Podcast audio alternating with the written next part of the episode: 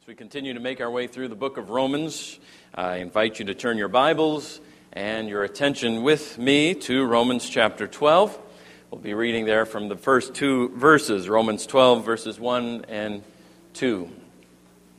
This past week, I was interviewed by a reporter from our local newspaper on a matter, and in the course of our conversation, she went on to ask about how I preached uh, the Bible. Did I jump from place to place in the Bible, or was I one of those who preaches a whole book from beginning to end? And of course, I told her that my practice was to preach, preach consecutively through books of the Bible. And, and then it occurred to me that this Sunday's sermon makes the 49th uh, in this series of Romans so far. And she thought that was particularly remarkable. Uh, as a matter of fact, uh, there are plenty of preachers who by now would only be on the fifth chapter of Romans in 49 weeks. What I find remarkable is that we can be on chapter 12 of Romans and just now be getting down to Paul's application of the doctrines that he has thus far laid out before us, before his readers. We've had 11 solid chapters of what? 11 chapters of doctrine, of truth, simply laid out before Paul's readers, before us. Now, do you think doctrine was important to Paul? Do you think doctrine is important to God? Well, you bet it is. In fact, it is Paul's regular practice in his letters to write in the first part and develop doctrine first. Why? Because we cannot live, know how to live, until first we know what to believe. Behavior follows belief, not the other way around. That's not true only for Christians, it's true for everyone who lives. What one does, how one acts, how one interacts with other people, including God, is based on what they first believe, the doctrine that they hold. All people, even those people who would deny this vehemently, hold to some doctrine, some set of beliefs, or another.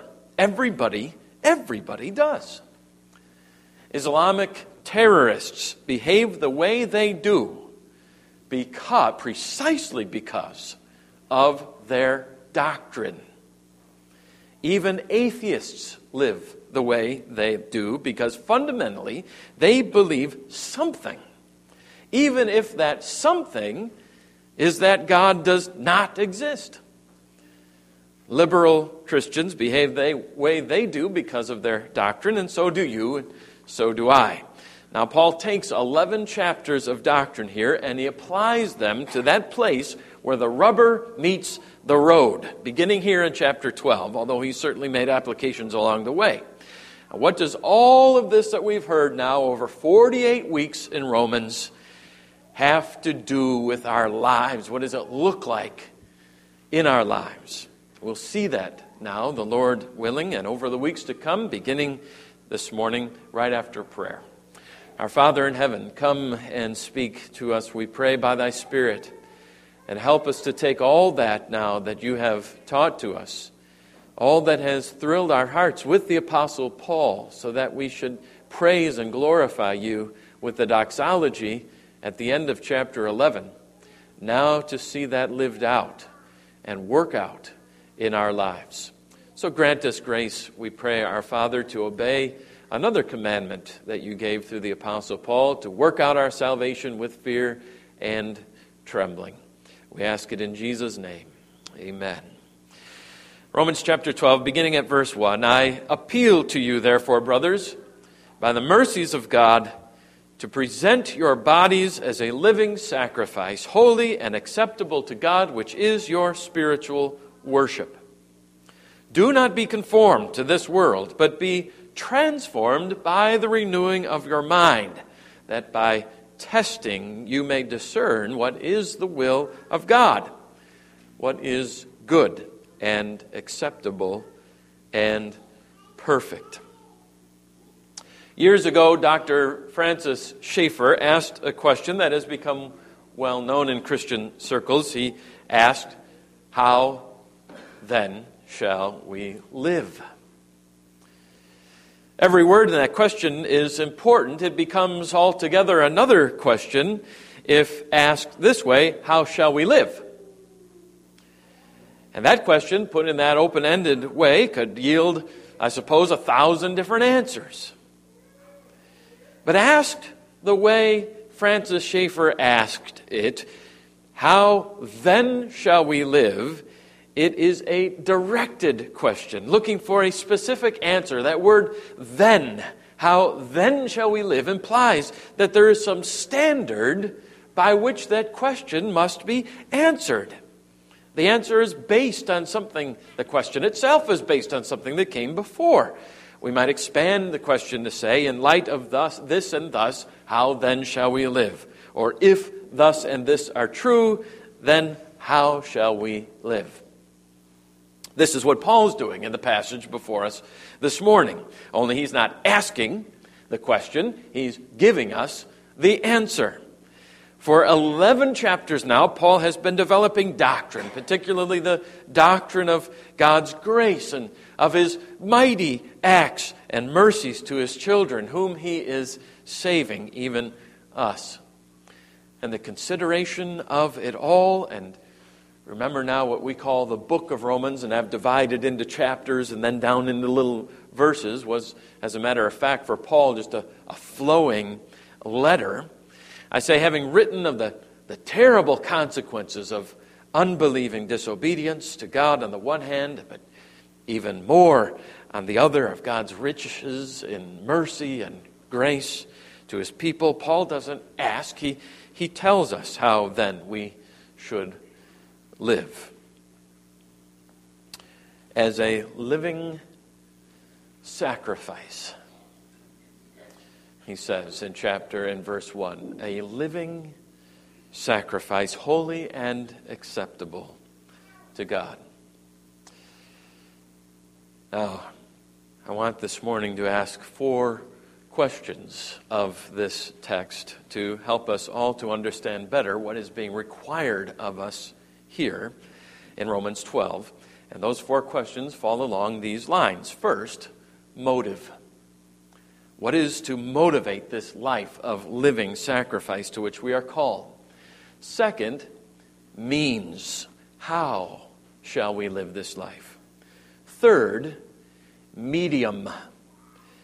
A visual artist uses canvas as his medium, the material on which he performs his task. A musician writes notes and puts them on paper. What is the medium for our obedience, our living sacrifice? And then, fourth, the mandate.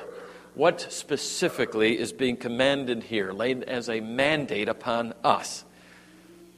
So, motive means medium and mandate. First, motive. In other words, long before we get to the mandate, to the commandment itself, first, we must know why. What is our motive for doing what God calls us to do? You might remember as a little child, as you were growing up in your home, depending on the nature of your childhood, that your motivation, your motive for obeying your parents was what? Well, oftentimes it was fear and and concern about punishment that you might invoke if you didn't obey. You were motivated at one time in your life, many of you, and most of us, to, well, all of us really, to one extent or another, were motivated by some sort of fear, maybe some sort of desire for reward. Maybe you had parents who gave you rewards, gave you a sucker when you got back home for being a good boy or girl, or even paid you money if you got certain grades and did what you were supposed to do in school. Well, motive motive is shot through everything. Absolutely everything that we do. Always. Always. We always have some motive or other for our behavior, even as adults. we are often motivated by fear, or maybe fear of embarrassment, or, or fear of loss of some sort. We may be motivated by money. We are sometimes motivated by a desire to be recognized. We're sometimes motivated by love, sometimes by lust. For everything we do, there is a motive. That's most certainly true in the Christian life, especially. In fact, I will go so far as to say this that when it comes to living a faithful life under God, motive is everything. That, of course, is a bit of hyperbole, but God, who sees the heart, is always weighing our motives, always looking to the heart. Two people may do the very same exact act, even, even a good act, like giving food to a poor person in the street. Two people give food to a poor person along the way. And from the outside, it may appear to be exactly the same thing, exactly the same act. For us who can only judge behavior from the outside. But God God looks beyond the appearance and beyond the outside and looks upon the heart. He judges the heart. He sees our motives and he weighs them perfectly. That is why I say, when it comes to the Christian life, motive is everything. But there is another, simpler reason why I say that motive is everything. I say that because without proper motivation, we will not do the proper action or even if we do the proper action, it will only be proper in the outward, shallow sense. There will be no satisfaction in doing what is right, no joy in the avoidance of what is wrong if the motive is untrue. That is why, before we get to the mandate, the commandment, long before we get to it, I want for us first to consider carefully, very carefully, the motive. There's an old line, something of in, an inside joke used between preachers. You've probably heard it. It goes like this Guilt is a great motivator. And it is. It is a great motivator. Preachers, particularly Preachers who are adept at this skill can use guilt to manipulate people into doing lots of things, supporting this program or that program, doing this or that. Keep people feeling guilty. Keep reminding them of their guilt before God and a person in the leader in leadership in the church or in the family can get their people to do all sorts of things for a while, using both the objective guilt that we all have before God and the subjective feeling of guilt. They can get people to act. Some of you have told me and conveyed to me your own miserable experiences of growing up under such ministers and in such churches. Politicians in the civil realm, in civil government, and we see this now exacerbated in the time of candidacy. Politicals in the civil realm often learn the power of guilt as a great motivator to get their constituents to support this program or that program, to do this or that. But notice here that it is not guilt that Paul uses as a motive for the mandate he lays upon the Christians at Rome and indeed upon us this morning. He does not say, by God's judgment, I tell you, offer your bodies as living sacrifices. He does not say, remembering how sinful and miserable you are, offer your bodies as living sacrifices. No, he says this by God's mercies. Now, I cannot tell you. I am going to fail miserably right now to convey to you how important this is. Don't miss this. This is absolutely life changing, revolutionary. Even many Christians who have been Christians for years and years come to this one thing, this fact, and it turns their lives around. Again, liberating them, even exhilarating them after having even known the Lord for a long time. The motivation for living the Christian life, for obeying God, for doing His commandments, for laying down your life as a sacrifice to God, Paul says, is not guilt, whether real or felt, or any other thing, than this God's mercies. God's mercies, by which I'm convinced Paul means more broadly the love of God, the grace of God, the generosity of God to you, the blessings of God upon his children. In other words, the entire glorious package of God's astounding kindness to us. This is what is to motivate us. This excite us, move us to obey God. And what, what a motive that is. I mentioned that old pastoral adage guilt is a great motivator. Well, the standard response, you should know, is yes, it is for a time. For a time. Guilt will motivate people to act for a time, but it cannot, will not sustain obedience to God. Guilt will motivate people for a time, but eventually it is seen for the bitter yoke and heavy that it is. Guilt as a motive cannot produce genuine obedience to God anyway. True obedience to God is not rendered from a heart that dreads Him, that hates Him, that rolls about in the mire of guilt and ill will. Remember, God measures our obedience now not from the outside, but from the heart. And even if that were not true, none of us can for one moment really believe ourselves. I mean, really say, that I'm obeying God if my obedience rises out of such cold, dull, unhappy, miserable motives.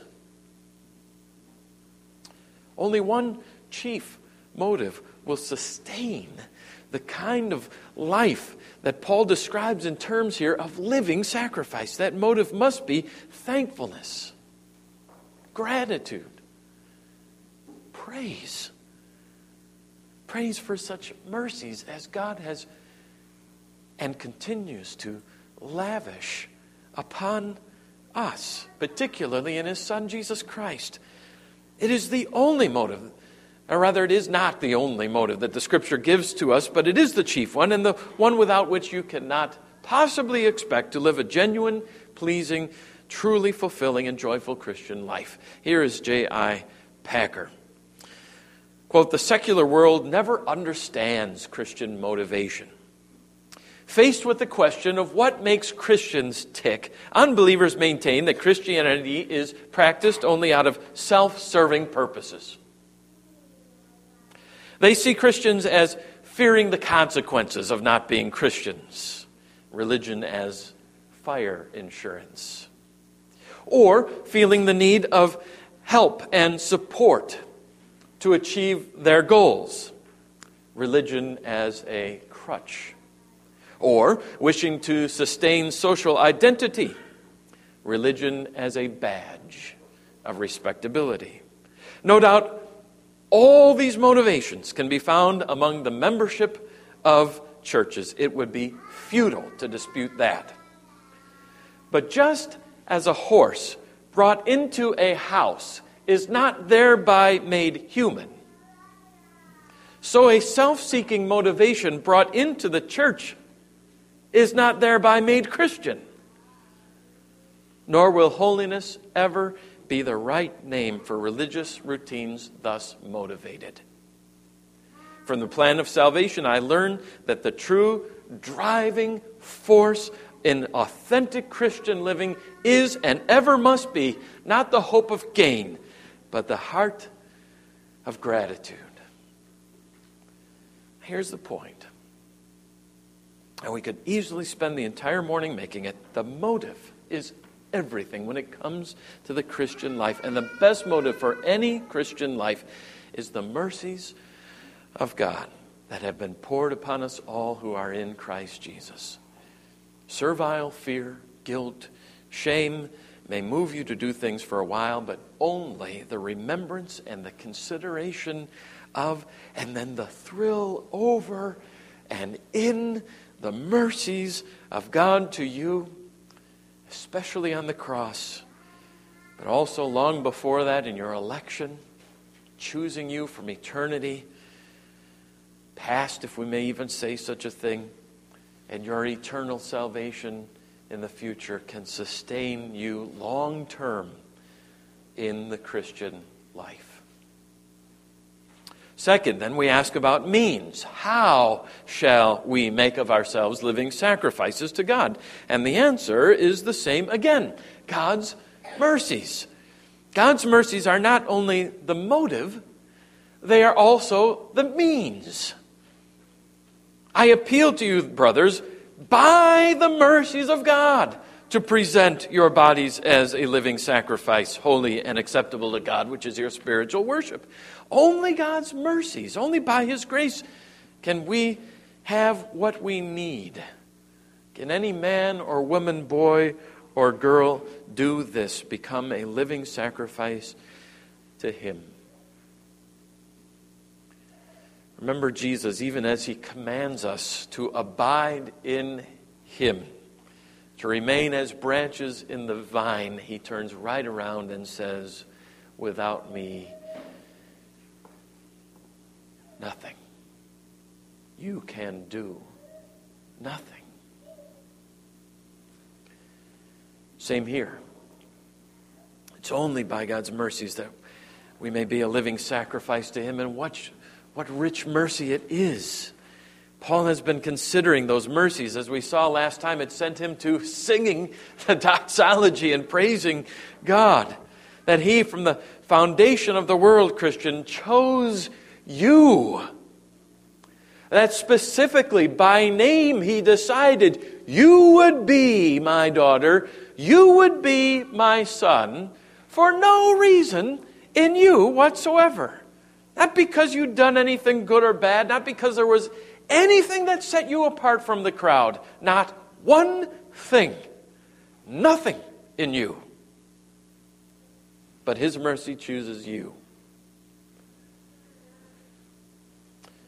And then, after you had with your father Adam spit in his face, he sent his son to the earth and ultimately to the cross where you spit in his face again.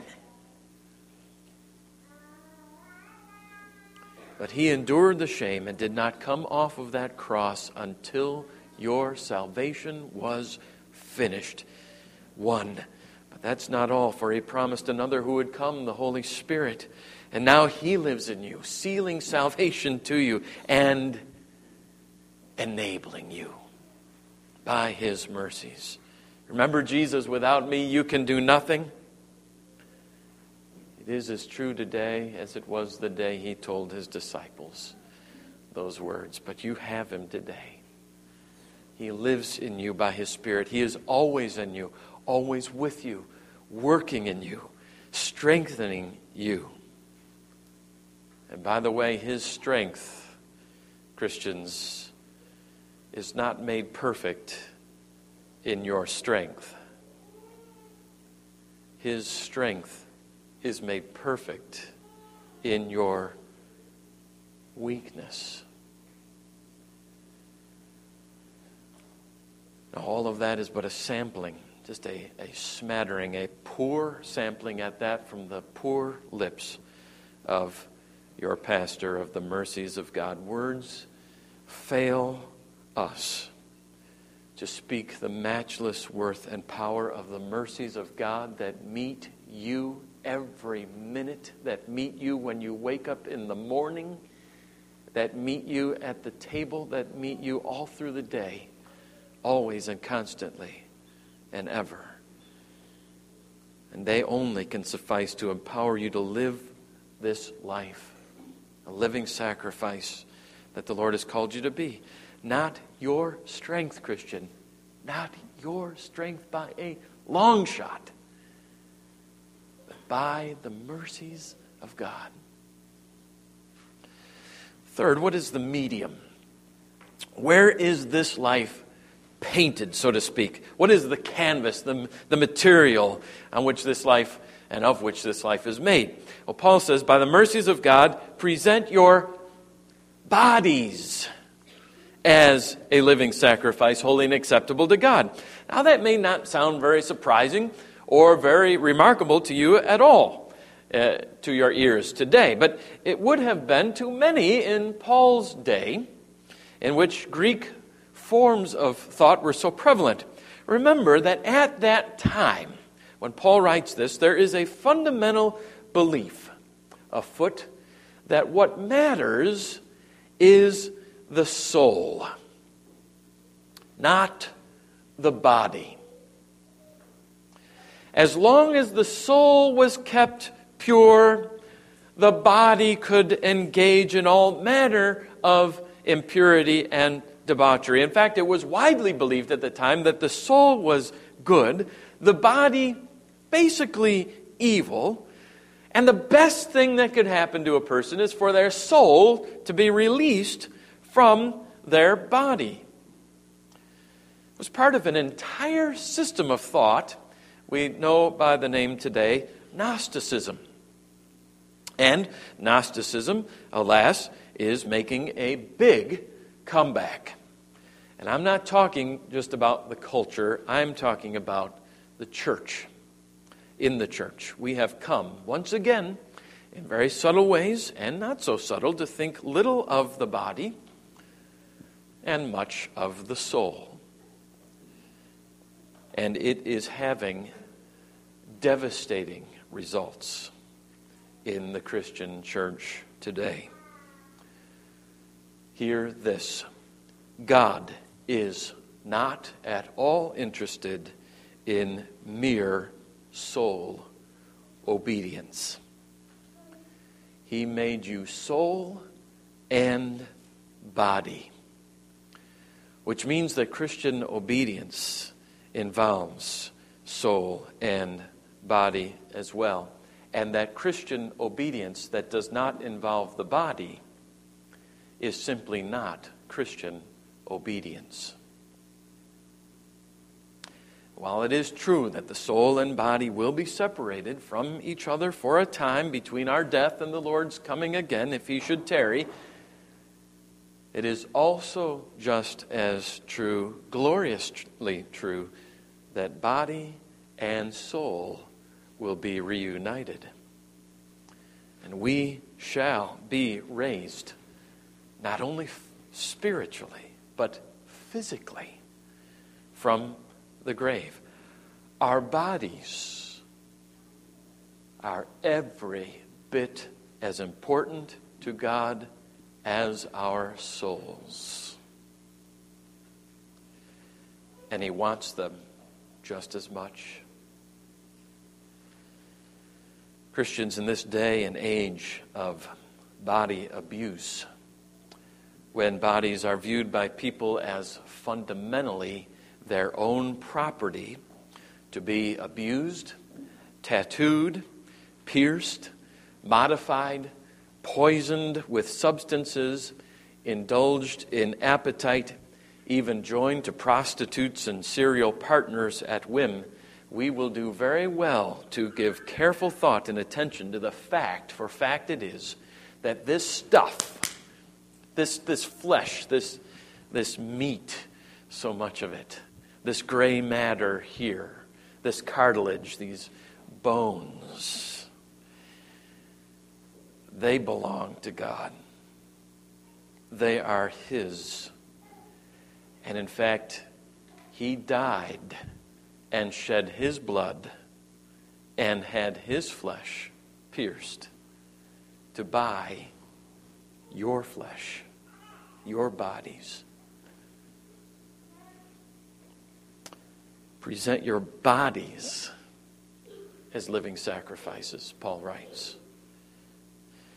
Maybe a bit morbid for me to, to share this with you, but several months ago, I, this came home to me as I stood waiting in an aisle in a bookstore here in town. Debbie was looking for something else, and I found myself in the uh, human anatomy section of the bookstore. And I pulled a book off the shelf, and as I opened it, started looking at the, uh, the pictures. And page after page were pictures, not sketches now, not illustrations, pictures, actual pictures of human body parts, actual cadavers.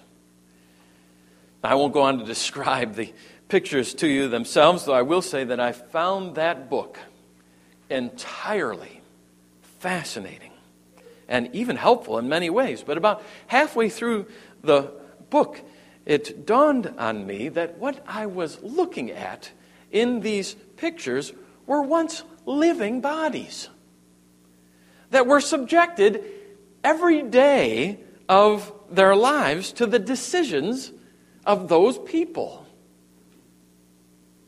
What foods were ingested and introduced into those stomachs? What, what drinks? How those bodies were kept, hygienically speaking, health wise,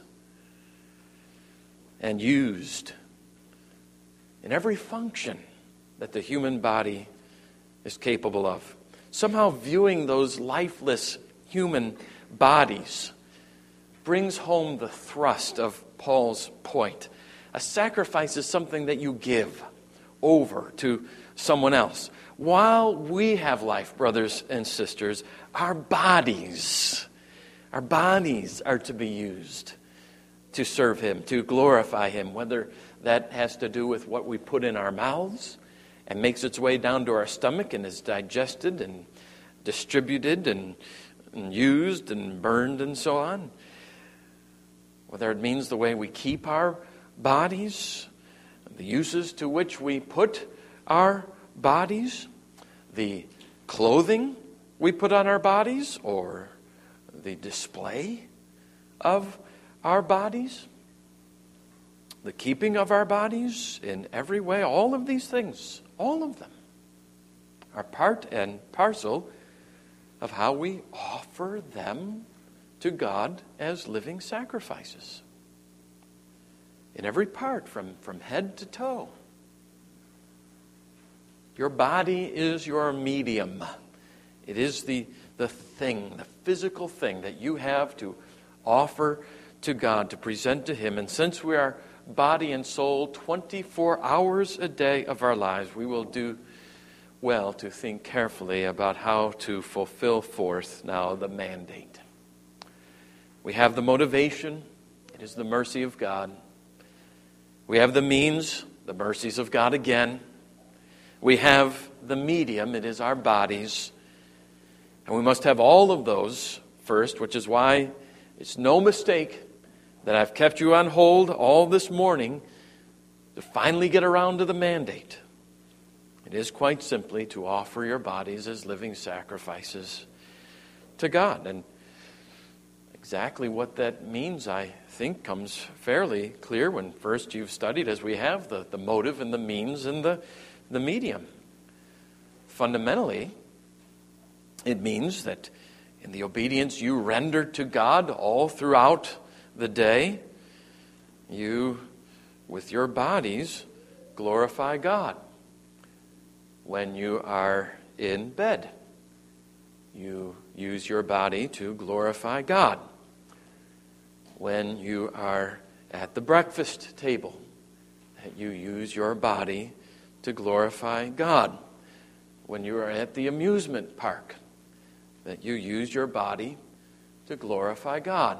When you are at the workplace, that you offer your body a sacrifice to God. When you're at the doctor's office, when you are walking through the mall, a walking, living sacrifice to God at school, in your home, in the car, in the pew, at church, in the worship of God, in His sanctuary. This, this body, a living sacrifice to God. Sacrifice, fundamentally, Christians, you know this full well, is something that you offer to someone else. This, brothers and sisters, is what you are called constantly to do with your body to give it always and in all things and at all times to Him, to His service, to whom it belongs anyway. The very one who, by His mercies, motivates and enables you to do this very thing to present your bodies as a living sacrifice to Him. Amen.